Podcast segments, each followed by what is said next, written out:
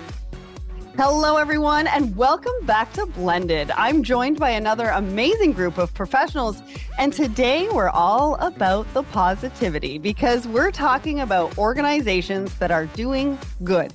We can all be guilty of a of being a little bit cynical sometimes when it comes to brands, especially big ones, and their impact on the world. Greenwashing and pinkwashing have both been well publicized in recent years as we strive towards achieving greater sustainability and more diverse cultures in business.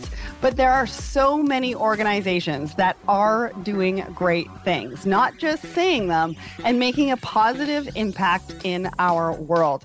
And this episode is dedicated to them, to what we can learn and how we can all be inspired in our per- personal and professional lives to do better. So, a big welcome to Leslie, Emily, Serena, and Amy, who are going to share their thoughts and experiences with us today. And I am so grateful that they decided to join me today. So, let's get started with some introductions.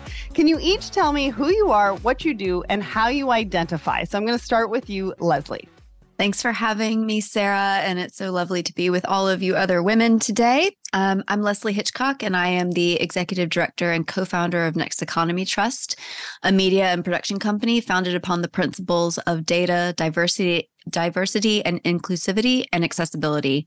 How I identify uh, she, her. I'm also an American immigrant living in London. I'm a feminist. I'm a runner. I'm an autodidact, a wife, a mom and a dog mom. What is an auto? What did you say? Autodidact. Autodidact. What is that? Self educated.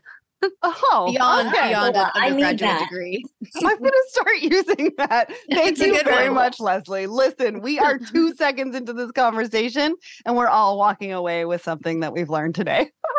all right. I'm super glad that you're here with us, Leslie. Now, Serena, let's go to you next.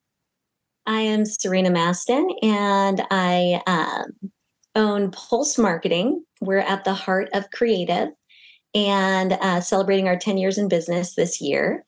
I'm also the author of Exposed You Can't Heal When You Hide.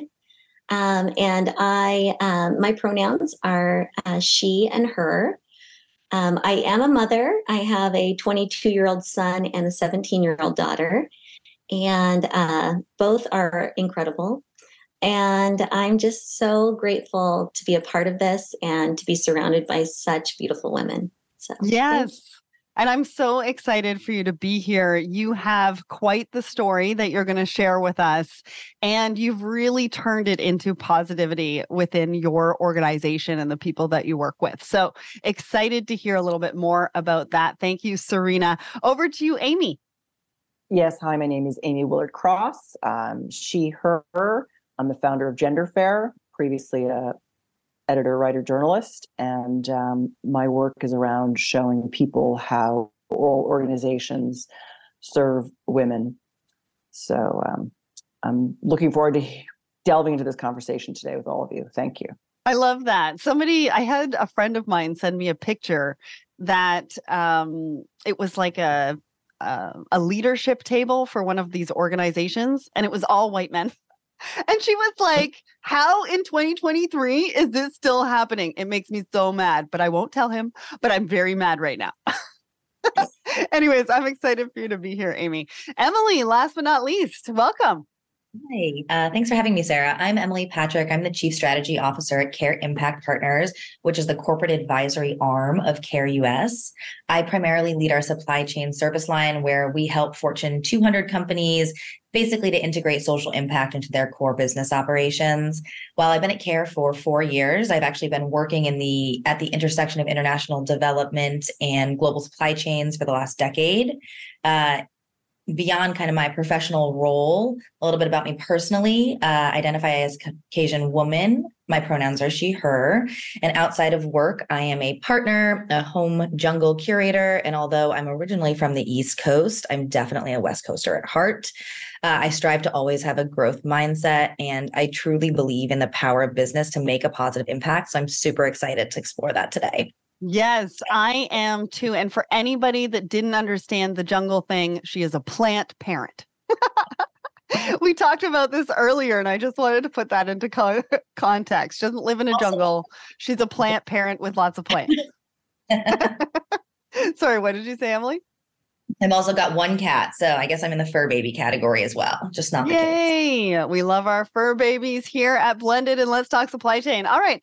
So for context, let's start by just talking about the power that businesses have in this world. We talk a lot about personal responsibility, you know, having reusable coffee cups and water bottles, reusable bags for the store, saying no to plastic straws. I know that last year, when I was thinking about New Year's resolutions, I had challenged everybody to pick something that had to do with doing good in the world rather than thinking about something that we had to change about ourselves physically. Um, and so but i think the the impact that businesses have is far beyond what we can do personally and i think it's important that businesses step up and show and do right? Because i think act is the biggest point of this conversation today. So why is it so important for businesses to take a proactive approach to doing good?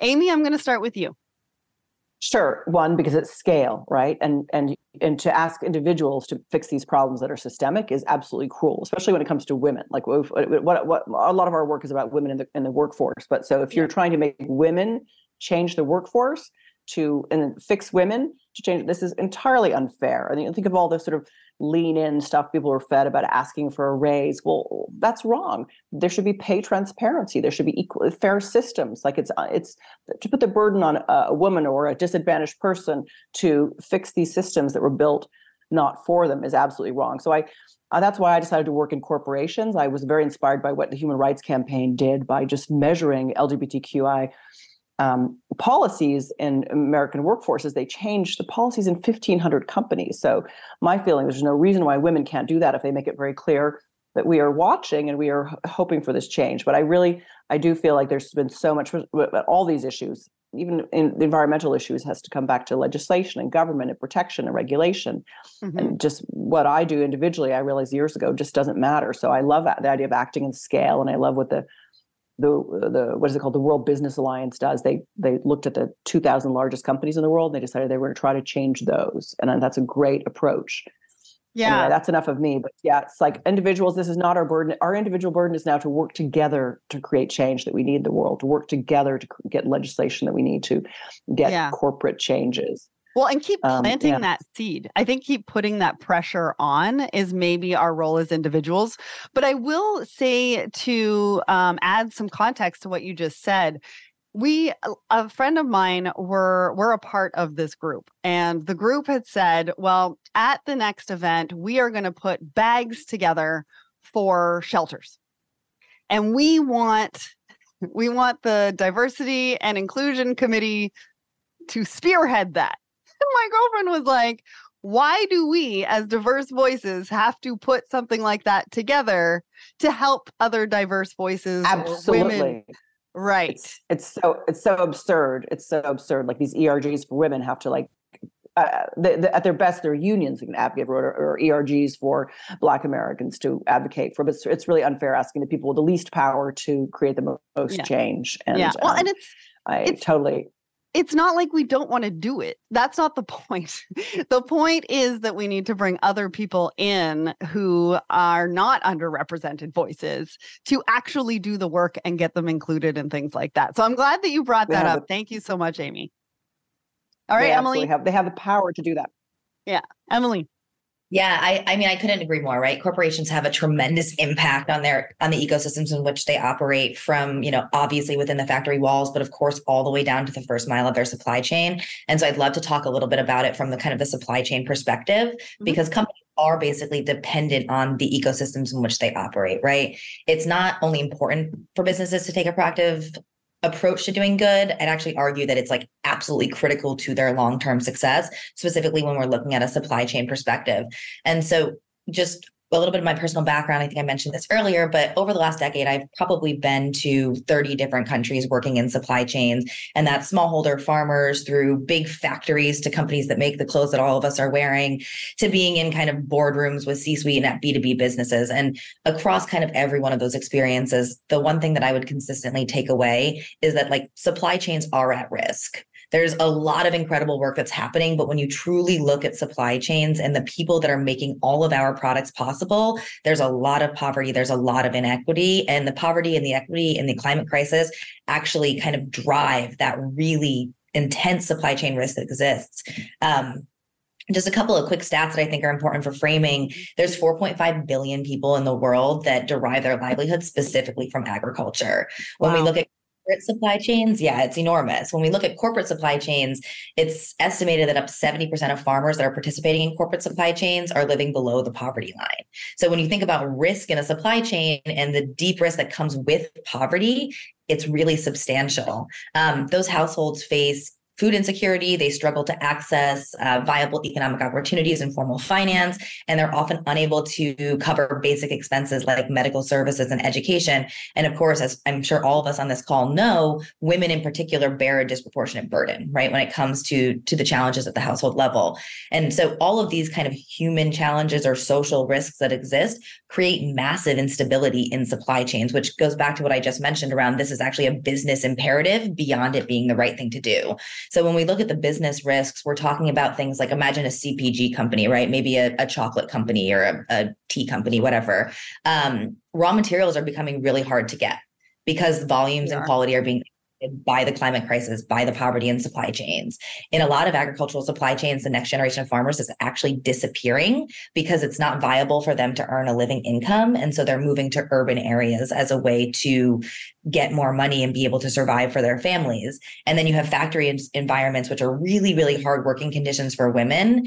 And it increases costs, it lowers productivity, there's high turnover. So those are all some of like the business risks, right? At the same time as you have that happening in the upstream part of a supply chain, you also have um, challenges that are happening downstream, right? So you have this ongoing, evolving regulatory environment at the same time as customers like demanding more. Mm-hmm. And so you mm-hmm. essentially have brand reputations kind of hanging in the balance based on what's happening in their supply chain because it's so more, so much more transparent. Um, and so when you when you're able to show up as a good custodian in your supply chain, you can contribute to things like gender equity, community resilience, and so much more.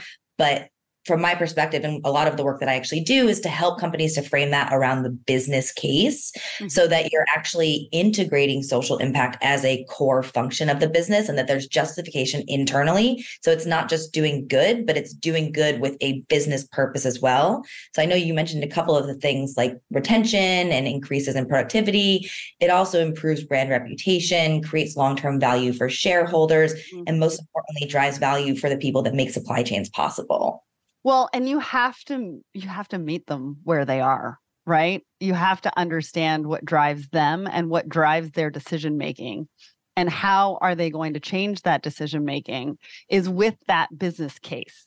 And so with those kind of statistics and thank you for sharing that, it's crazy if we don't, right? From a business standpoint. Um it's not just socially good like you said, um but and it's just crazy to me how much impact and influence supply chain has on all of these different issues, including sustainability.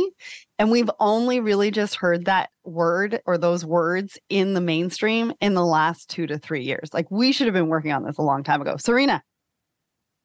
So I think it's important also to look at it from um, um, outside of, of supply chain and also look at it as an uh, business owner, as an entrepreneur, um, a service based company, how do you how do we um, lead that same initiative?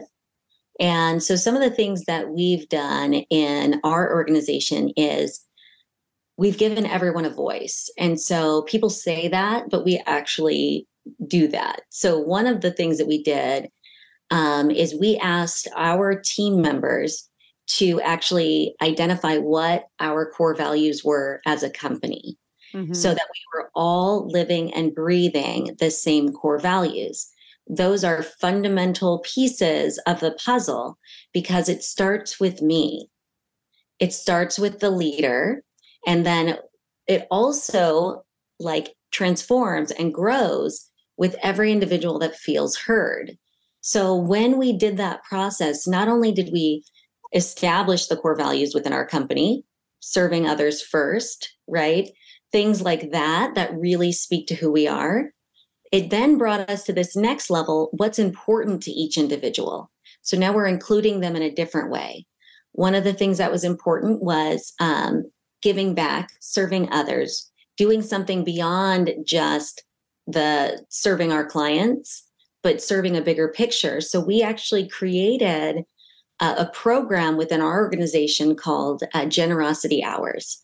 So our team members actually get reimbursed for any volunteer hours that they contribute. Um, and they have up to 10 hours per quarter. And so that not only initiates this, they are they feel empowered to give back, they feel empowered to make a change and have an impact. But in addition, we're actually not just encouraging it, we're incentivizing it because it's something mm-hmm. that's valuable to them. They're not, they don't feel pulled in two different directions they feel like it's something that we all believe in. So we look at that in many different ways, one of which is identifying which nonprofits or which social impact associations or programs are important to them. And then sometimes we actually donate our time as an agency to serve nonprofits in order to get them in a position where they can actually share and expand and spread the word. Um, but yes, yeah, so in both sides, looking at it from a supply chain, a political perspective, but also looking at it from what, as a business owner, what we can do. Some yeah. of those little things make the biggest impact. Yes, and to empower your team. But I think one of the most important things that you said that we falter as organizations, businesses, etc., is that you know you give them the volunteer hours, but not necessarily incentivize them to do it. Because, like you said, they're pulled in two different directions. if I go and take those volunteer hours, I might not get paid. And maybe I need that money because inflation and groceries are high and things like that, right? Um, but what you're also doing is putting your money where your mouth is. And I think that's, you know, kind of what Emily is saying as well. And Amy is saying too, is that we need organizations to put their money where their mouth is and actually do the actions so that we can see the impact. And you are living that. So thank you for sharing that. I appreciate that. Leslie, you want to jump in here and shed some light about how important it is for organizations to get involved?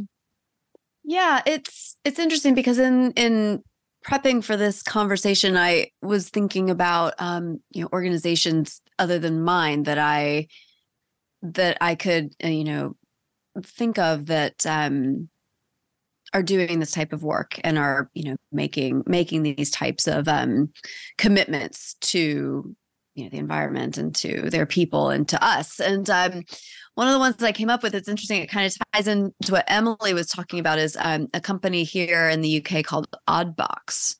And we use Oddbox, like O D D Odd Box. And it's it's it's um uh it's a small company, social enterprise B Corp that um helps farmers in the UK rescue uh, fruit and veg vegetables that would otherwise be wasted um, which is good on all sorts of fronts, right? Um, one of the things that I was really fascinated by when I moved from the US here was the quality of food um, and the uniformity of food. And in the in London specifically, in in outside of London, in like more rural areas, there are twice weekly farmers markets in these what they call market towns, which are kind of like smaller, not villages, but you know, not too far not too much bigger than villages, but they they come together. Farmers, local farmers, bring their produce there. Um, but in London, there's not there are not a lot of farmers markets, and in San Francisco, I experienced a lot of them. So you know, it's all this like culture, um, you know, getting used to different cultures. But what what happens here in supermarkets is that the the food has to be uniform and and that was um, an EU regulation, but now UK is no longer in the EU; it's a hangover, And so, you know, all of the pink lady apples that my son likes to eat are the exact same size and the exact same color and, you know, just completely uniform. But, you know, if you go to an apple tree in an orchard, that is not the case. So what happens to the ones that are not um, you know, not not meeting those standards. And so what was happening before company the company Oddbox and and I'm sure others like it came around was that you know they were they were just being wasted. Mm-hmm. And sometimes, you know, it's because of econ- um, you know, environmental problems. Like, you know, there was a lot of rain, and so mm, your potatoes are late. but it's not potato buying season for the big supermarkets, and so these farmers are left out of pocket with all of these potatoes that they can't do anything with, and so or they're teeny tiny potatoes, which you know I think are really cute, but you know Waitrose isn't going to buy and package and sell, and so it was um you know to me it was we we get an odd box every other week and um and we absolutely love it because you know we feel good about greenhouse gases emissions being reduced and you know food waste being being um reduced but also they've done a really amazing job with their marketing around you know teaching families or teaching homes how to reduce food waste in homes because apparently 70% of food in a house will go to waste here in the UK. Um, and so they do these really interesting, um, you know, tutorials, videos, recipes, etc., on their social media. And so they kind of like, you know, manage this whole process in a really creative way, top to bottom, um, that that makes me feel good about my buying choices, but also, you know, it, it's kind of this combination of I feel like I'm making a personal impact, but also, you know, I can see that there is like they they send out a little leaflet with every every box of you know how much um, food they rescued how much carbon that would have been if it were decomposing in a mm-hmm. you know landfill or wherever it was and you know all of this stuff and it's like yes you care about this and and that makes me care even more about you and then the last thing i'll say which is you know um, looking at things with an underrepresented hat including socioeconomic um, underrepresentation but if we're going out of town and we don't need our odd box we do not have the option to skip that week Mm. But we do have the option to donate it to a family that's in need. And that's awesome. You know, that's critical. Like that's that to me is was kind of the icing on the cake like knowing that that this is you know they they've yeah. considered all of the different angles and they're building a successful business. Um, yeah. I really admire it. So you bring up two really interesting um, or observations for me, anyways. Is that one you're talking about supply chain, which goes back to what Emily was talking about and how important an integral supply chain is to organizations doing good. But mm-hmm. second of all, I think it's also about awareness of what organizations are out there. And I feel like if organizations could just go and get some information on a variety of different things that their teams could do, like mm-hmm you know pamphlets put put some pamphlets out around oddbox for food if people are interested in that you know and i think that we could do a better job as organizations to empower our teams to have the knowledge of what organizations are out there that they can be passionate about and they can they can actually do good by either buying from them or you know, donating to them or volunteering with them. I think it's also just a lack of awareness. And it's interesting, Leslie, that you bring up food. So, food has been coming up for me a lot. Like, I really like the universe is trying to tell me something. And one of the organizations that I want to bring up is um, founded by Claudia Knowlton. She was head of supply chain for Facebook and Google. She's now retired, but she founded the Food Supply Chain Coalition during the pandemic.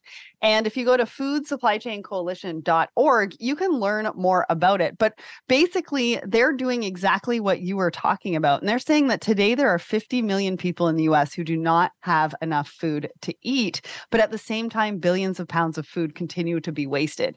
And so they've come up with this technology, and I think it's coming out in a couple of months. So definitely go and check them out. But I feel like food is such um I don't want to use the word easy because it's not easy. But there's a lot of people who are very aware of food scarcity and what is happening with the inflation obviously on on food prices. And then I go to conferences and I'm like all of that food like where is it going? because there's so much wasted food. And I almost I think about do you guys know about the soap guy? He's gone to all the hotels and he takes all the um the soap bars that either haven't been used or are half used or whatever and he's turned it into a business where he actually then I think resells or donates soap to people um, because there was so, so much waste when it came to soap in hotels. Mm-hmm. And it almost sort of reminds me of that when I'm at conferences. Like, how do we fix this? But again, it comes down to supply chain, it comes down to organizations and what they can bring to the table as well, right? Emily, did you want to jump in here? Because I feel like you want to add something. Um, no, you know, I think that it in in line with talking about like organizations that are are doing good. Um, Leslie, I love that example. I of course have like a very um focused perspective on multinational corporations because those are the partners mm-hmm. that I work with most frequently. Um, and so I can't exactly share like who's doing what and how because I tend to be more involved in corporate strategy. But I would love to share a couple of things that I see as like promising practices that are really kind of um, industry leading and have the potential to to make change. If that's yeah. a good this part Perfect. of the conversation. Yeah, yeah, let's do it.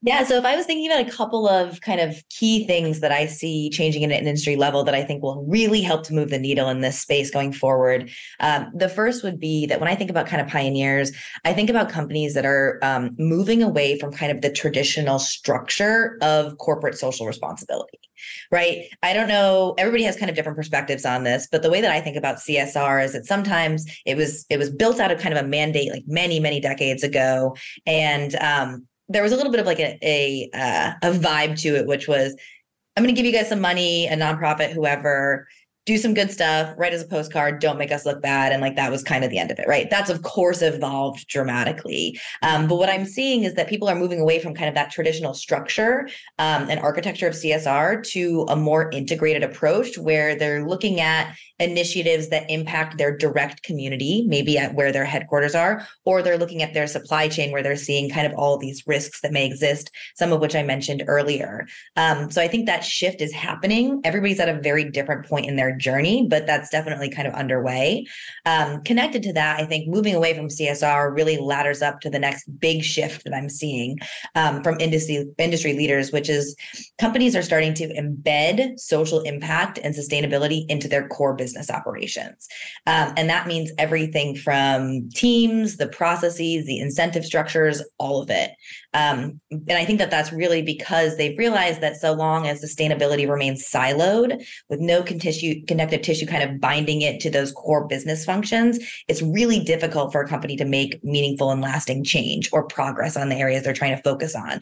And so that embedding is really happening. And I think that it's happening through kind of two key areas. One is leveraging kind of hard governance structures, right? Like they're truly restructuring teams in order to support integration, or they're trying to unlock strategic synergies across departments, or they're looking at kind of softer governance structures like um, really demonstrating visionary leadership. Um, I loved what Serena was saying a few minutes ago around how she's kind of embedded that into the company. Um, they're working to foster a collaborative culture. So there's there's a couple of different ways that they're doing this, but it's really starting to happen, and I think it's happening at a lot of kind of the the leadership levels.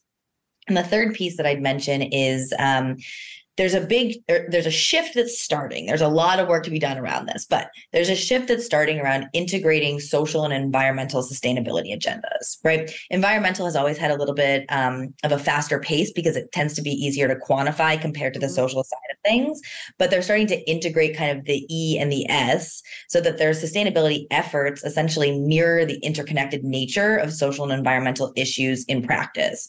Um, just a, a, shout out to Mars, who's actually one of my uh, companies that I absolutely admire. They just came out with a really great new report with IDH um, that basically found that companies that do this, this integration between environmental and social, uh, experience greater resilience, productivity, and growth, in addition to influencing better outcomes for people and planet.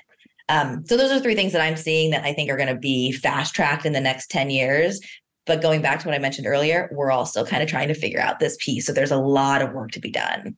Wow, this is awesome. Thank you for sharing those examples. I'm going to go to Amy because I know Amy that you're you're working with a lot of organizations as well. And I'm sure when it comes to gender equality, I mean, I'd like to be a fly in those rooms to hear some of those discussions. So, what can you yeah. share with us about how organizations are thinking about it, putting into action, that kind of thing? Well i wanted to, i want to say one thing about serena's company which i think is very interesting. So we about women women led companies actually often have csr baked into them.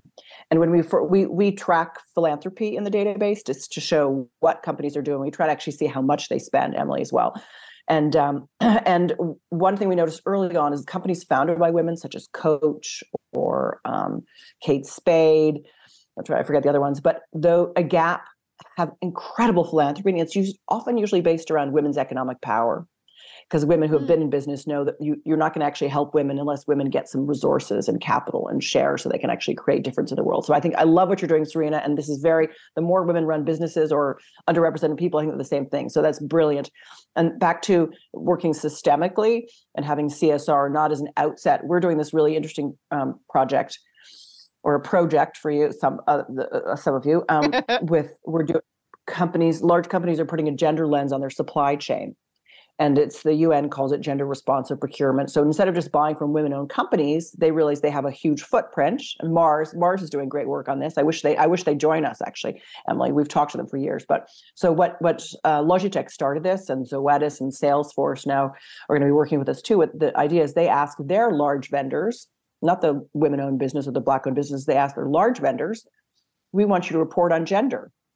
And uh, they make them so other do a gender fair assessment or something. And this is really powerful because it's using not just my individual dollars, saying I'm not going to buy your shampoo if you're not good to women, but we're not going to be using we're, we want our vendors to do this. And i think this is, has huge potential. They do it in governments. The eu is doing this. Australia does it South African companies, and we haven't really reached this yet in America. And I hope we, I, am hoping to bring it to public procurement too, because this is a huge lever. The the EU government talks about how you can enact policy through procurement, and I think that that's supply chain, right? So it, it's so much power. Like they control so much money, more than consumers even. So and whatever we do, I hope we can actually whatever social good we want to practice in our companies to bring it all throughout all all throughout all um all functions and, and i'm going to stop talking now but yeah this is i wish we could just fix everything you know all that would be no cool. and one of the things that i'll say uh, to that is that yes like procurement um, really has a lot of influence and i don't think the organizations or the people themselves really understand the power that they have and the dollars that they manage um, but one thing that i will say about diverse suppliers the companies, if they're going to do good and they're going to invest in diverse suppliers, they have to do it the right way.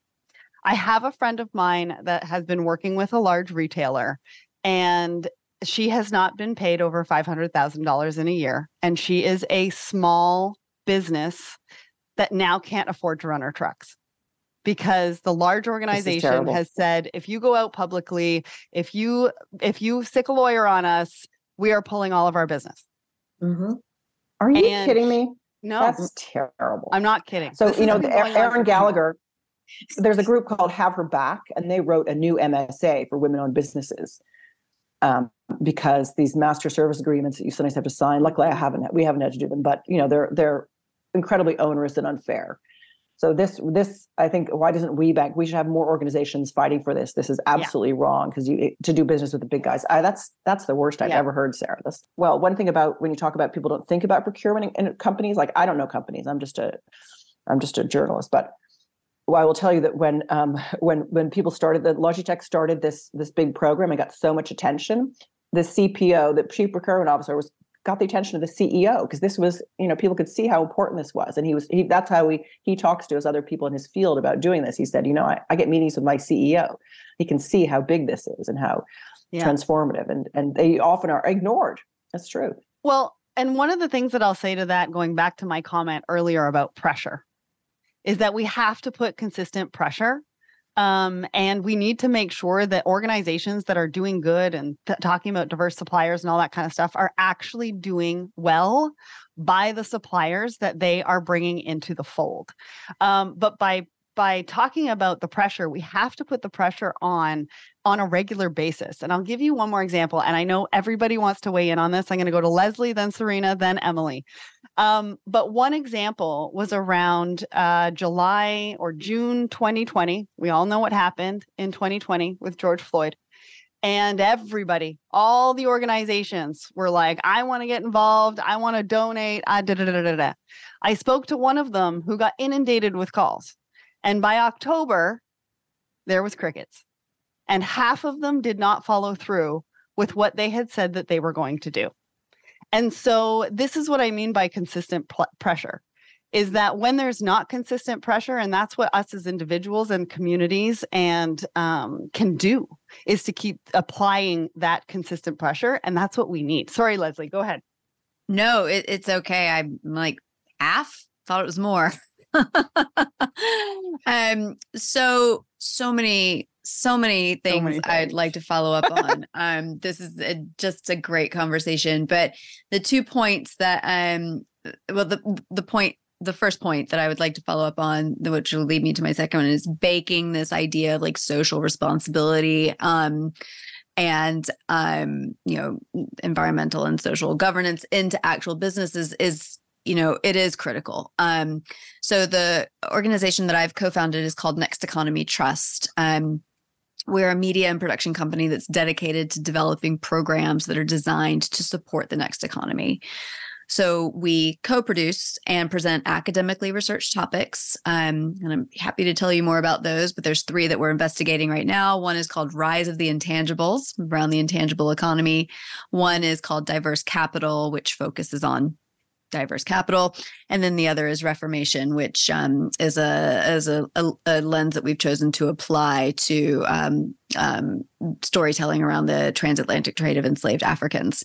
But we present these research topics in accessible formats to our membership which is 50% women non-binary 50% underrepresented groups and 20% black. Well why? Why is that our membership? Um so the reason why we chose this this path is because in my you know previous uh, career, I was um, uh, in the on the leadership team, senior leadership team at TechCrunch, which is the publication of record for the startup and technology industry. And um, around 2014, um, we started to notice, which is a funny word to say, noticed that there were just a lot of white men on the stage at the the flagship conference that was in three different cities globally um, and was a very internationally recognized brand called TechCrunch Disrupt.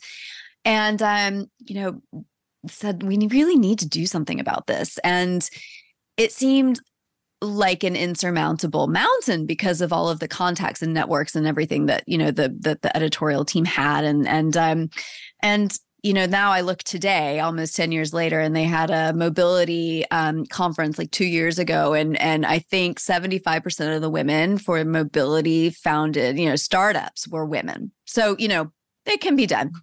Um, but what we wanted to do is bake this into the very beginning. And, and it's because, you know, there, there is diversity science, which shows that economies, business, cultures will not thrive if they don't have diverse and inclusive voices as part of their day-to-day operations. They just they just won't. There's entire books about diversity science that says this isn't isn't possible.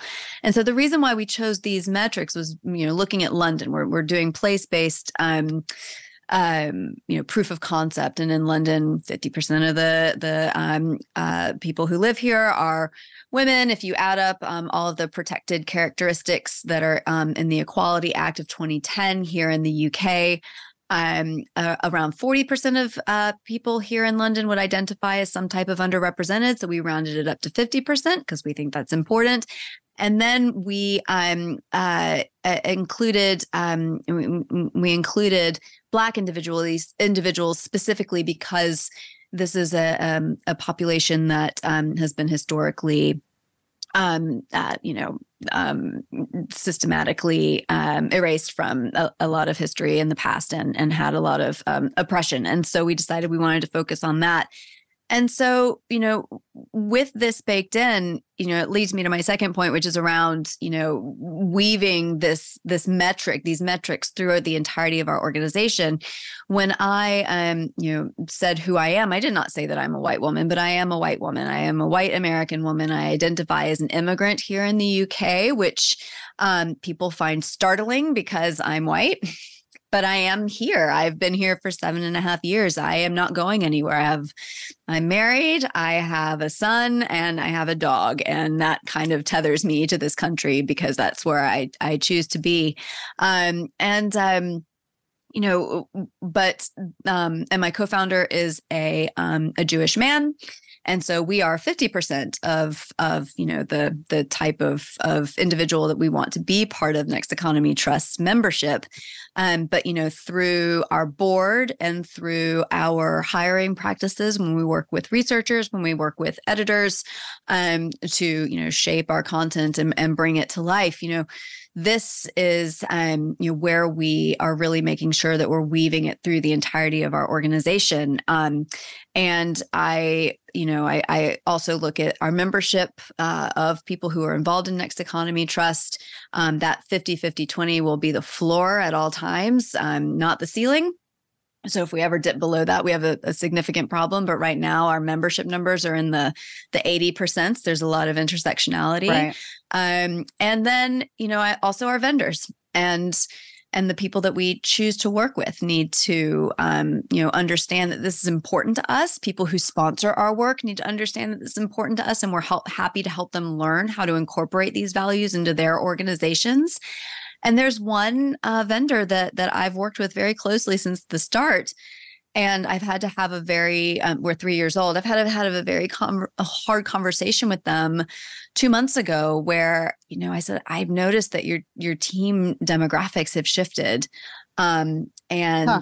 you know this is this is something that's really really important to us and yeah. you know i really value your work i would absolutely recommend you to other people but but for the work that that we want to do with you this is something that that either needs to shift again back to to how it was or you know we're, we will find another uh, graphic designer that that we're going wow. to work with um, that's quite and, the example well, we, we how else would we live our values? live it though. No, yeah. I, what I'm saying is like I'm very glad that you've shared that that yeah. that example because when we talk about the lip service but we talk about the actual the actuality of the doing you have just given us a very tangible example of when something changes with a vendor that you are not comfortable with and does not lie with your with your values that you can absolutely bring them to the table and say we love working with you but this doesn't work for us. So what are mm. you going to do to change it Exactly. And a lot of people do not want to have those conversations. No, no, and it was not fun, but but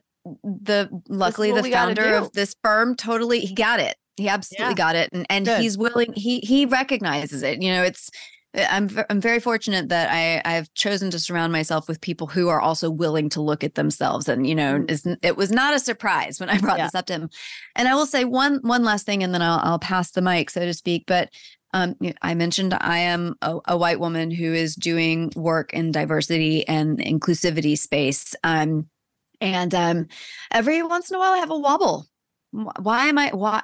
Why? What? What makes me the right person to do this? You know, do I need to be doing this? Um, why am I a fraud? You know, like, am I doing something that I'm not supposed to be doing? And and I, um, my father-in-law is, um, he's been a lifelong anti-racism campaigner. Um, here in the UK and um, and um, worked on issues that were really critical to Black Britons um, and Black Londoners, but also has in the last stages of his career before he retired, he was doing interfaith work between Muslims and Jews. And um, I've married into a Jewish family. And whenever I have a wobble, I talk to him and he says, Leslie, um, you know, who would stand up for the Muslims if not the Jews?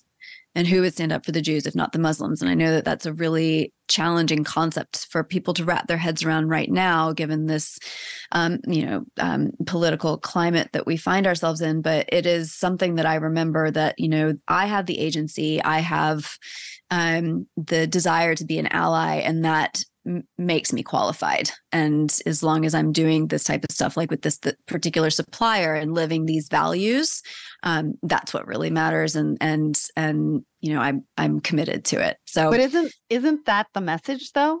Yeah, that organizations can take as well. Yes. I have the privilege, I have the money, I have the time, I have the people. And mm-hmm. so, therefore, I can do just as good, if not more, good than other people. Thank you so much for sharing that, Leslie. Serena, I know you've been patiently waiting.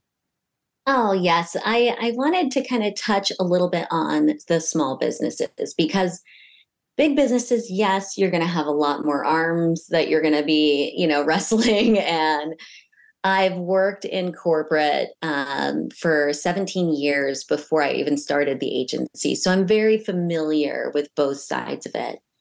But I kind of wanted to share a story that ties into what we're talking about here. And it it applies to small businesses. What do we do as a small business? And how do these things impact us? So, one situation when we were only three years old in business, we had a um, well known auto company um, that we were working with, which was a big deal for a little small agency. Um, we had a hundred thousand dollar contract that was, um, you know, very close to being signed. And there was a situation where um, one of their leaders, which was, you know, a, a male in his in and very aggressive, um, treated my staff, you know, with so much um, I, I mean, just disrespect and um, completely, I would say, kind of mowing, like just running right over them. And I remember this moment because this brand is such a huge brand in the auto industry. We had this $100,000 contract on the line. We're only three years old in business. And there's there's only five of us in the agency. But I refused to allow that behavior within my organization. And so I actually fired that client. Mm. Now, as a business owner, you can't afford to lose $10,000, let alone 100,000. Okay. And, but my team, my employees are much more important and having a healthy, thriving environment matters way more to me than any proposal amount that I have on the table. Mm-hmm. And I have to tell you that from that moment on, we created what's called client expectations. And it's the expectations that we have for the engagements that we we decide to work with. Now, I, I'm going to be really honest. I'm not a multi million dollar company. So I don't have the flexibility or the money to make those decisions but at the same time, I would rather nurture a healthy environment where people feel like they are valued and heard versus, you know, focusing only on the profit. And so we have not only the client expectations that we hold our clients accountable to, but we also have a little, you know, statement within that it's people over profit. And eh, I'm just going to jump in there because that just goes to because we're talking about organizations doing good externally, but also internally, because what you're nurturing at your particular company goes out into the world. And it can go, they can go out into the world with toxicity, or they can go out in the world with positivity and spread that positivity. Positivity breeds positivity right? And so it's very important that we also think about, talk about, and do the work internally. Now, Serena and Emily, I'm going to get you in, to you in a minute, but Serena, I know you've got a story behind you know why it's so important for you to have these expectations of your clients and nurture this kind of culture can you talk to us a little bit about that story that journey and how you really came to you know bringing this to fruition? Yeah. So, um, growing up in foster homes and actually being a, a white female, cute little blonde haired five year old in poverty, which is completely the opposite of what people would think. Um, and experiencing some of the most traumatic things that I had to encounter. I lived in poverty. I lived on the streets. I I actually showed up at the food bank and had the box of canned food handed to me. I slept on park benches. I bathed in the school gym in the morning uh, in order to pretend like I was a normal kid going to, you know, high school that day. So I lived and breathed those moments. And that's why I'm so passionate about creating inclusion and, you know, giving people a voice because I felt like I had to fight for every, you know, everything that I, I wanted in life. When I started the agency, after all of those traumatic experiences through life, my husband was the um, visionary even though it's 100% women owned, he was the face of the company and I hid behind the scenes. He was charismatic and magnetic and had this bright personality, but there was a dark side. And that dark side seeped in to the organization. And there's things that I couldn't hide, which I thought I could because your personal life and your business are intertwined. And what happened was is that after trying to fight and and for my team, right? And trying to grow my company, I my my marriage and my husband, who was also the VP of sales, um, was was like the uh, darkness that was breaking it apart. And um, when I finally found the courage to leave my husband in October of 2019. Um, by March of 2020, he committed suicide. And so you can imagine that that didn't just impact my family and my kids and all of those things. It impacted every one of my employees, it impacted my clients. And so prior to this happening, I had hid everything. I thought I had to be the strong woman. I thought I have I had to have it all together, that I had to look a certain way and talk a certain way and be the strong one.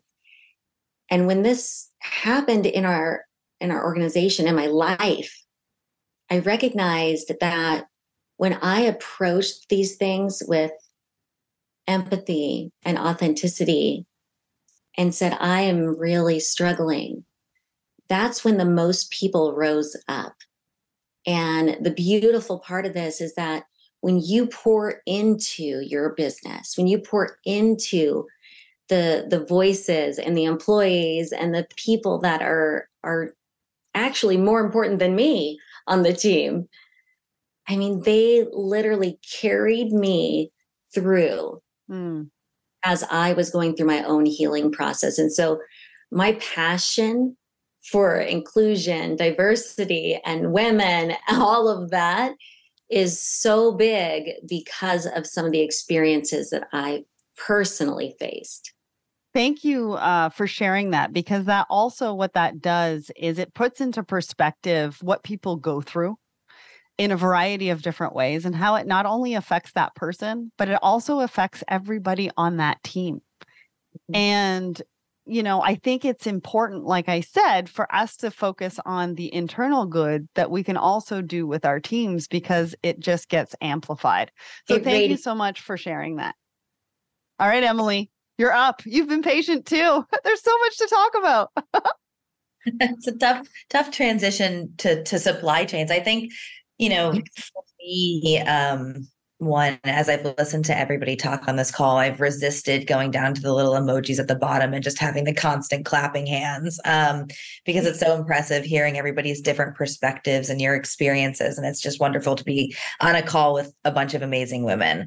Um, and I think just just kind of taking a step back from the the things we've heard in the last few minutes i think one of the things that i carry with in my work um, every day but that is really poignant right now is that people really need to be at the center right? As like, regardless of the size of the company or the type of the company, people need to be at the center. And I think when you move toward those larger companies, it becomes harder because there's, of course, different obligations to shareholders and margins and all of that. Um, but it's it's just a good callback that that really should be the center and i just hope that you know through all the different avenues where we're working um, that we're able to kind of continue to to bring that forward um, and i i want to just comment on the uh, gender responsive procurement uh, amy that you were mentioning i love that um, gender responsive procurement is something that we think about and work on often um, and i think that it's it's absolutely critical from a supplier standpoint but also from kind of a uh,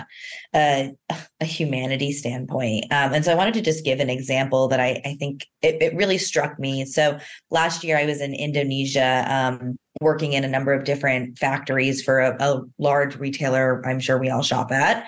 Um, and i was listening to the to the factory owners and also to the factory workers right? And they were talking about um, the challenges they had around having long-term contracts for the majority like 68% of women in garment are um, are women 68% of workers.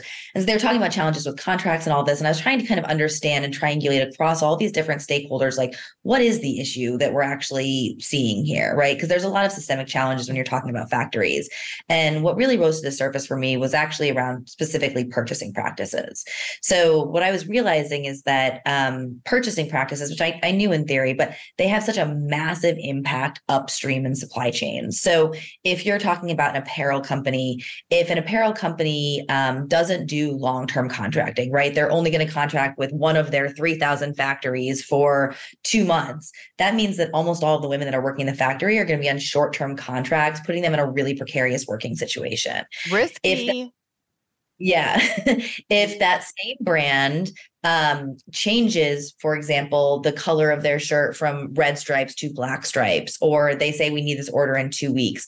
What happens then is that all of a sudden, women that are already working in pretty um, precarious working situations, like 80 hour weeks is what's generally allowed, that all of a sudden goes into excessive overtime and really unsafe working conditions, right? Because they're trying to make this massive change in a two week period in order to ensure they continue getting orders from this brand. Um, and so the brand that I'm talking about, I can't say who it is, but we've been working with them in these factories specifically to look at how we can change some of their procurement practices and test some pilots around longer term forecasting, longer term um, contracts and agreements in advance that they're not going to make last minute changes that ultimately end in those repercussions that I was just talking about. And so like purposeful procurement is something that companies are starting to do there's so much more that's needed because the decisions that are made within inside the walls of you know hq in europe or in america wherever it is have massive implications upstream yeah that procurement professionals don't always think about. To be honest, I mean, when you look at an organization, there's a lot of siloing across different departments in terms of metrics and incentives that they are given that drive kind of their performance and the way that they work. And if we're thinking about procurement and there isn't a gender lens, eh, there isn't a human lens on it, they're looking at, you know, is it getting here in time? Is it at the right price yeah. point? The quality that we need. And so this goes back to what I will say a thousand times on this podcast and in perpetuity in life is that we need to integrate this work, integrate that human element into core business operations because that's what will will start to really move yeah. the needle. Yeah, Amy. Right. I'd say well one of the, one of the the biggest problems is action, right? Most people, we, you, t- you say that we've had this business case for diversity for, we've known this for years and nothing's been moving. Like, believe me, I have the metrics, like very little changes. So the business case doesn't really work. There has to be other pressures. And back to what Serena talks about is her own personal experience of being someone who didn't have advantages that people think she did. Like, she's the one who acts in empathy. And, and like when we've had male champions who've male champions are the ones who drive our work because women don't have the power in most companies to do things and it's often because they've experienced like it could be a man who has a, a white sounding name but he's actually hispanic and is one of the biggest champions of diversity uh, across america so that's i find this is very how do we get people who haven't lived the experience of being a woman or yeah. othered or underrepresented to take action so that is for me what's key they don't think about it and i think uh, I hope we can encourage more people to action because there's just way too much talk. I think $10 billion a year is spent on diversity consulting and nothing happens. So it's some sort of absurd right. tax that they pay to PwC and Deloitte and McKinsey, and nothing changes. So we have to ask is what, what can we do to change these systems? Amy, it's like you like read my mind. That's exactly where I was going to go with this. So I appreciate it because now we have a great segue. um, but it, it's interesting because one of the things that I hear the most from a lot of male allies is I have daughters. That is one of the biggest things that I hear. I have daughters. I don't want them to go through what you have gone through. Right. And so that's that's where a lot of allyship um, that I've seen from males in general. But let's talk about because this can be mo- very overwhelming right? If you think about it, we need to make some changes externally. We need to make some changes internally. Empathy, you know, we're throwing around words like empathy, and I need to have hard conversations with my vendors, and I need to make sure that I take care of my diverse vendors. And, you know, procurement is the answer. and they're all really relevant and they're all really good. And they're all things that we need to do right now. But how do we break it down into tangible ways that people feel like they can make an impact or put pressure on the right places or even elevate procurement professionals to understand their worth and the impact that they have in this particular discussion?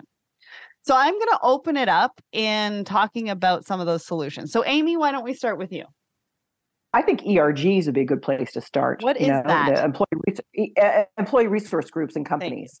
Like if they they they they have power because they're groups of people who have power, and um, if it's just you know Amy so and so in diversity who asks for something, that's not going to happen. But if all women or all the underrepresented people in an organization say we want our large vendors to report more on how they're doing, we don't want to just have, you know buy from white white white guy um, marketing. We want to buy from other companies they might have the, the power. So I, I hope that there's more the more cross sectoral work you see in corporations, like at Logitech, who is you know my, Logitech is my hero for starting this program, and you know you, you knew David, right? Mm-hmm. Yeah, I do. And he's so, been on the show. You know he worked.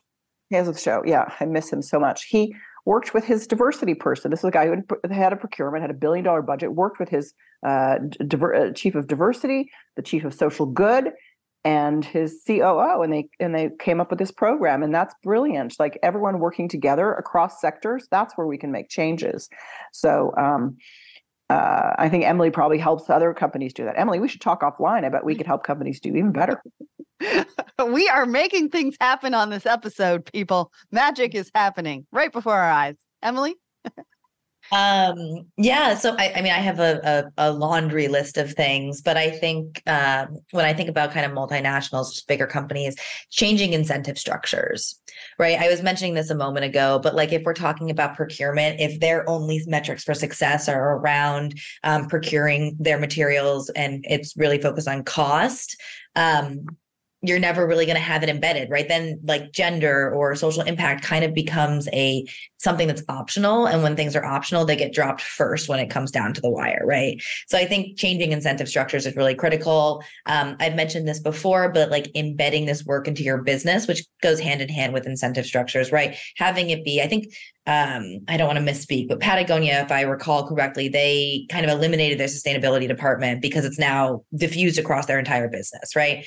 How do we do that when it comes to impact, DEI, other areas, right? So that it actually is ingrained in every part of the business. So it is a priority. Um, and then the the last two pieces that I had mentioned would be layering a gender lens across everything that you're doing. And I think that that is applicable to any size company, right? Whether you are a teeny tiny company or a multinational, having a consistent way that you are thinking about and acting upon and measuring gender is really critical to advancing it in the long term. And anybody can do it. And then the final piece, which I think I struggle with a little bit, is really around like the business case. And I think that when we talk, like building the business case for this work, right? Because I think when I, the people that I talk to on a regular basis, a lot of it does come down to dollars, right?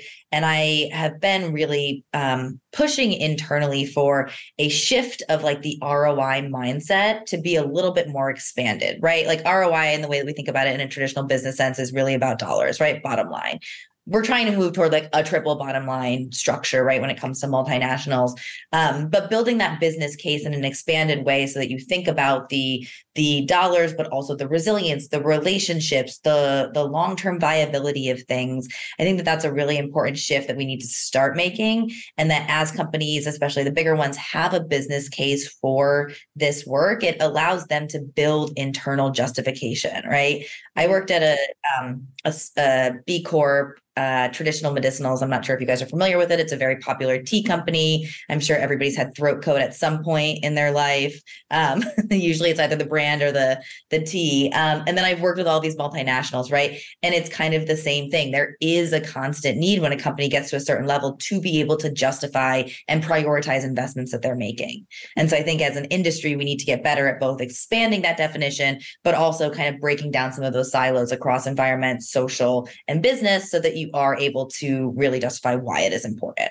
Yeah, awesome. And I'm going to expand on that because I've got a couple more questions I want to ask all of you, but I'm going to go to Leslie first um because you had your hand up um Thank you. to be part of this conversation then i'll go to serena you know around you know what where do we start what do we do So um it was um it was, it was interesting to hear these last uh, perspectives on this because so my co-founder um is also the co-founder of a VC firm here in the UK and um, has been in in startups and technology for a really really long time and is also very socially minded. So when he founded when he went out on his own and founded his own VC firm after working at another one, he wanted to be in a specific neighborhood um, in London, which is called Somers Town, and it is one of the most deprived neighborhoods in in London and in the UK.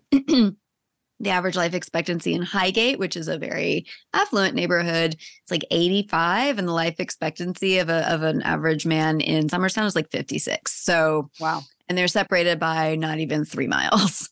Um, so, but not only did he want to set up his firm there, but um, it's adjacent to King's Cross in Euston, and it's it's you know it's a very inner inner London neighborhood, central London neighborhood. Um, but he also founded um, a, an organization alongside his his uh, fund called uh, Phoenix Court Works. And Phoenix Court is the name of the building that they are um, located in. It's where I work out of as well. And the idea was that as soon as he started his fund, he wanted to set up this foundation right alongside it to, to do work in the neighborhood because he didn't want to just Mm. come into the neighborhood and, you know, be a VC in this very deprived area. He wanted to to to to be able to um, you know, support the area where he was working.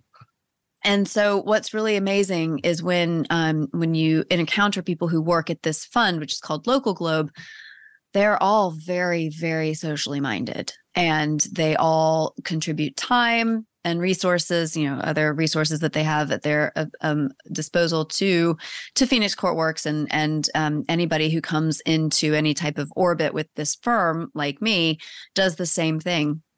But following on that, um, following the murder, mu- murder of George Floyd, um, in in June of 2020, they held the first in what has ended up being three and a half years of quarterly um, step away from your normal business work and focus on systemic inequality within venture capital and within the startup industry. Hmm.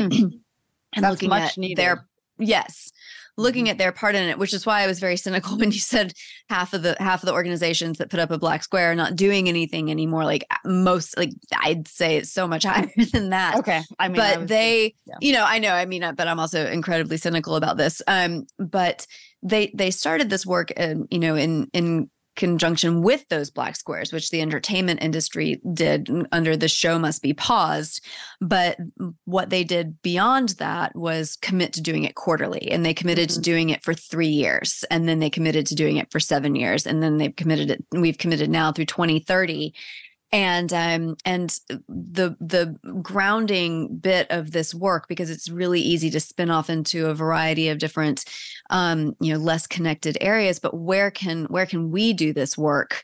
And where can you know next economy trust be be supportive of this work is you know they look at you know the the black talent within their firm and within the companies that they back. They look at the founders that they back what's the diversity metrics there? They look at um you know the gps within their organization who are they hiring for venture capital roles? They look at lps the limited partners who put money into venture capital you know what what's the demographics there? And then how can they work to shift that? And um and so you know we just had our our 15th session yesterday where everybody takes the day away from normal business operations and and does you know we we have um, a morning session which is internal where we we you know look at look at our work that we're doing. And then in the afternoon it's an open session where anybody in the community can join. And um and it was a working session yesterday to talk about how we want to it is to move forward together and you know like using data and and all sorts of stuff to make this case. But it's just really refreshing to to be around people who are you know not only just like-minded but really want to affect change and knowing that if they can mm. encourage and influence five other really big name VC funds in London to hire a, a black venture capitalist which sounds really silly to say that you just need to hire one but no, they don't have that. Like the amount of change that that will affect in terms of founders and in terms of people hiring mm-hmm. practices and things like that and it's just they know that they've got this in them to be able to influence that and, and they're really committed to it and um I don't have very much time to talk about this, but you know, there's other ways that I'm I'm involved in that that that um be more than happy to share with you afterward. And when it does launch, you know, you can we yeah. can share it with with the network. But um, you know, around af- affecting the the number of Black LPs that are out there um, is a is a research project that I'm right. currently hoping to launch in in Q1. So. Awesome. Um, so yeah, I just think it's you know having it baked into into that type of lockstep um, within an organization is really rare and really special. So, three things that I took from that was one was real life examples of how you can change a day just by, you know, a meeting and having internal conversations around it and then bringing in outside perspectives for the afternoon to talk more about the problem. Like those are real life ways that you can make internal changes within a business, which I really liked. Surrounding yourself with those people who are making the change, affecting the change, that kind of thing as well. So, and then also being intentional like being very intentional about what those actions are, not just a broad thing, oh, we want to do this and check off a box. Like you're very intentional about the fact that we want to hire one. And that one is going to affect a whole bunch of change. So thank you very much for sharing that. Serena. So I, I kind of want to uh, bring it to this perspective is that there is a fine balance between not going out of business yes. And being able to pour into all of these different programs.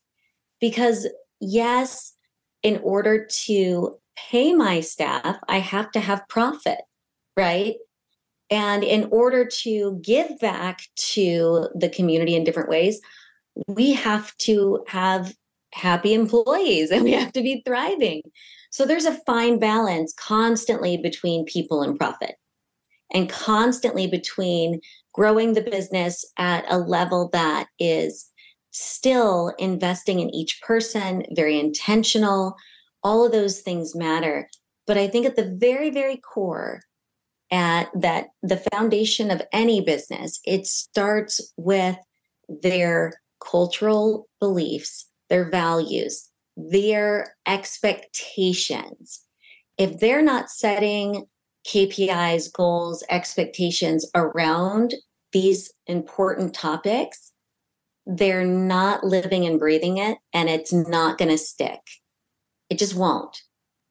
You're absolutely right. back to what Emily was saying is if their KPIs, if their goals is all profit related, because they have to pay the people that work there, right? There's that balance but there's not another part of their goals or KPIs that are incentivized by some of these really important mm-hmm. changes that need to be made, they just won't happen because mm-hmm. either they won't make enough profit, right? Because they're so focused on giving back and sacrificing and i'm the queen of this by the way i, I will sacrifice myself and sometimes my own you know financial situation to give back to my team Right. but in a larger organization you can't do that Mhm. and so you have to have the balance of of people and profit, but people always come first.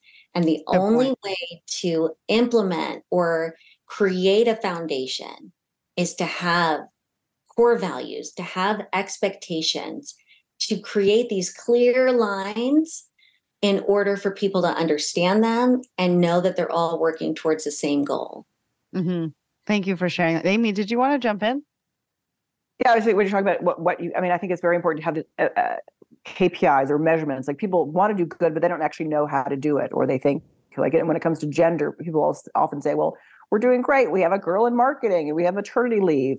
So that's one way that we uh, Gender Fair brings value to companies that we let companies see. No, you need, you know, you want to have women's leadership, you want to have pay equity studies, you want to have, you know, buy, from diverse suppliers, and so when you give I think when people when people can see what is what they can do to be better, they can do it. Otherwise, it's just this amorphous idea of I want to do good for women or for underrepresented people. So the more systems we have, um, the more helpful it is to people, and uh, instead of just try to be good. We are coming to the end, um, but I've got two more things that I want to talk about. So, one is an example of organizations. Can each of you give me three to five organizations that are doing good now that people can go and look into, um, potentially volunteer, donate, be a part of, that kind of thing, or even just an organization that's doing good? Uh, that's a good example. And then the second thing is, is I want to know what's one thing people should walk away from this conversation thinking about or taking action on. So let's start with the examples of some companies, and I'm going to start. So, one of the things that Emily, I think, said earlier was about um, taking your team and actually doing good in your communities with the team. And one of the ways that I've done that in the past is with Habitat for Humanity. You can actually take your team and you can go and help build a home. And it's actually a very, very, very good experience. Um, the other one would be Blended Pledge because I am the founder of the Blended Pledge. And to Leslie's point, we need to see more diversity on industry stages. And that's what the Blended Pledge does because we give away grants so that we can cover travel because it's the number one barrier. Um, and then to Amy, you had mentioned uh, women led businesses that actually um, spend time on portions of their business to make sure that they give back to women owned businesses. And Tory Burch is a very good example of that because they actually have a grant program that goes back to women owned businesses to help them move forward. So those are three from me. And now I'm going to pass it over to you. Serena, do you have three to five organizations that you could mention? Yes. So what we do within uh, within our company is we actually give back to our community and nonprofits nationwide. And one of the ways that we do that is we actually have a page on our website that highlights every single one of these nonprofits. And then um, in some of our campaigns, we've actually said, you know, for the next 10 months, it's 10 months of giving for us. And what we're doing is we're actually taking 10% of any new client engagement and donating it to one of the charities of their choice. Awesome. That is a small way, but I mean, there's so many. so what, what is that website that people can go to to see? so pulsemarketingteam.com is our website. And if they just click on community at heart, it'll show them all the nonprofits that we absolutely believe in. Um, Awesome. So many. And but then you just addition, oh, you just reminded me that I actually have an impact page as well. yeah, on like, my I'm like, website and there's like kiva water.org you know harvest 107 we give on a monthly basis so anyways those are all ways that every organization can do little things to give back. yeah Um, awesome. But then another company that does this very well um, in multiple ways is the Parks Project. And it was a group of volunteers that recognized that the national parks are just completely, you know, um, I would say that not being cared for at the the same standard Um, and what they've done is their mission is to leave it better than they found it. And that's a really good example of a company that's also making a huge impact with little changes. Awesome. And that's all it is, is each of us making those little changes actually changes a, a much bigger yeah. world. Awesome. Thank you. Amy, do you have three to five organizations that people could look into? Oh gosh, organizations. I, th- I, th- I thought you meant companies when I read organizations, but um, I would say one organization I love is Vote Run Lead in America because uh, I think it's very important to have women in Congress because we, we, can't really get anything done for people without more women in Congress. And uh, that uh, Melinda Gates just made a big pledge to that. Uh, Moms First by Reshma Saujani is also really powerful. I mean, there's so many. Um, just a few. Oh gosh, I think I'm going to stop at that. that. That's that's all I'm going to ask. And then what individual actions? I would say we're on to that one now. Individual actions. I believe in the power of the purse. I think that we could try at try to add buy from women-owned businesses as much as as possible. I do. I mean, although I measure large, you know, Fortune 500 companies, I buy from women-owned companies. I ask when I go into a coffee shop, I say, "Is this owned by a woman?" And uh, you could do the same thing. There, there are guidebooks for you know buying black. You could buy for women, and that is so easy to do. It's not hard. Yeah, we could all try to move a little bit of capital away from where capital's been stagnant. Yeah. The, what I would add to that is stop asking your friends who own businesses for discounts or free things and spend money on them. Yes. And, oh, that's terrible. Oh, yeah. Mm-hmm. And what was the other thing? I've lost my train of thought because I was like, that's a I was good like, yes, one. sister, yes. and also, it doesn't cost any money to repost, share, like, comment, etc. So if you don't have the money, there are other ways that you can actually do that. All right, Emily, three to five. Oh goodness. Um, well, so I would say just because I, I'm the multinational person on this call in terms of where I'm focused, you can feel good about shopping with Mars Brands and Target. Those are both two companies that I am incredibly impressed with the work that they're doing in their supply chains and the really, really big, complicated challenge that they're trying to tackle in a way that I don't see others. Um, so I know we all probably shop at Target. And I feel like that's always a good, good reaffirmation. Um, individuals, I couldn't agree more with Amy in terms of voting with your dollar right? Know where things are coming from, spend some time educating yourself so that you are buying from places where there are ethical practices um, and definitely buy local as much as possible.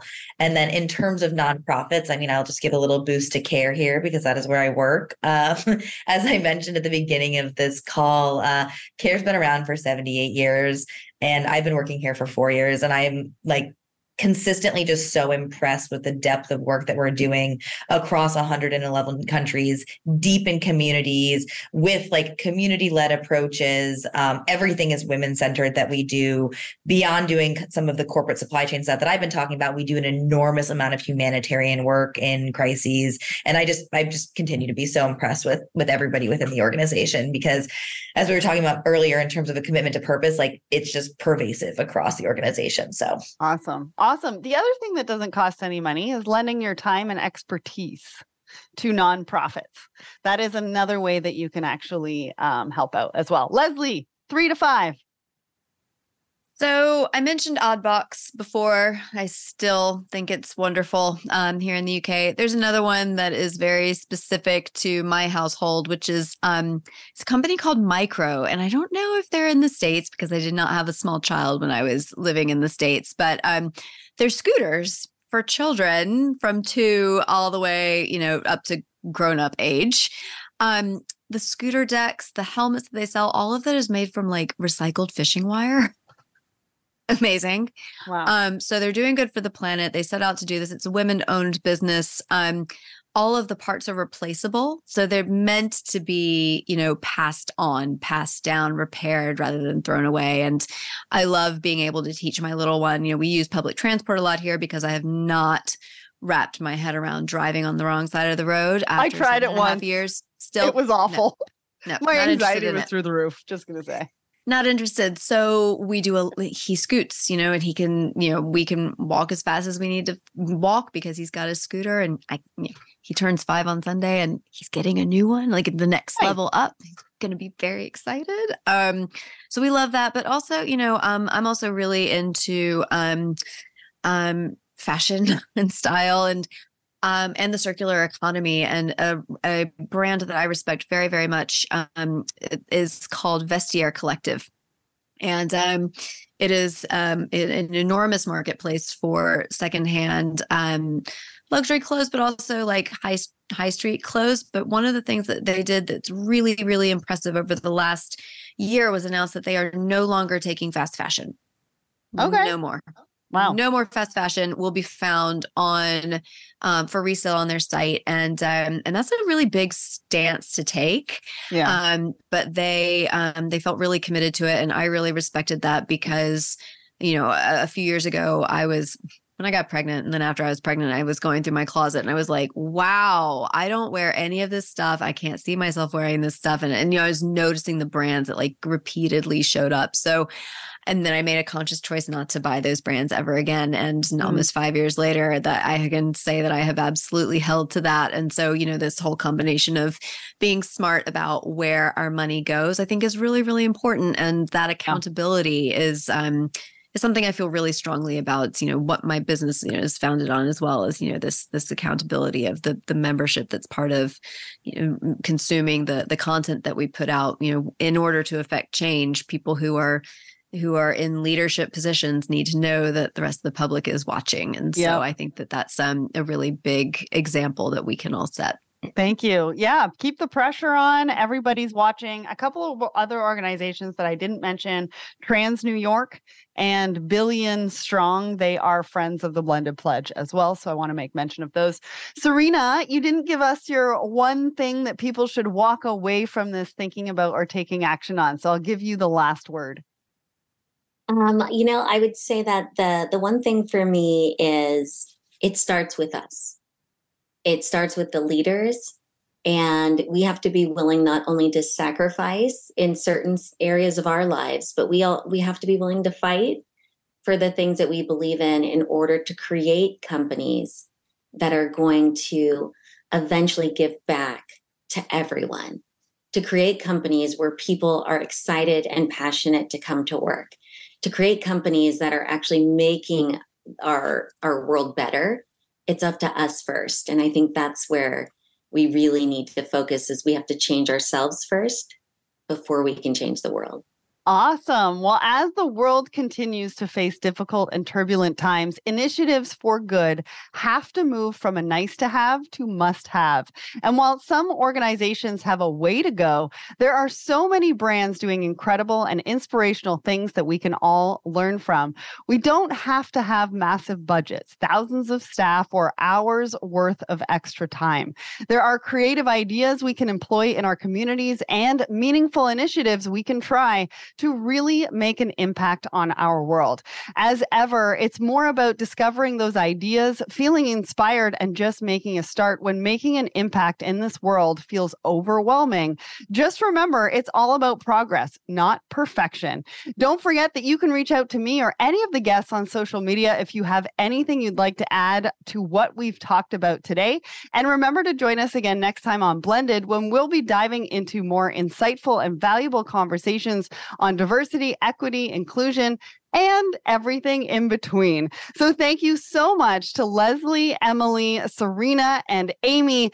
It takes courage to be on the Blended podcast, and you have all shown bravery today just by showing up, but also speaking to us authentically and sharing your perspective. So, thank you so much for joining me on the Blended podcast today.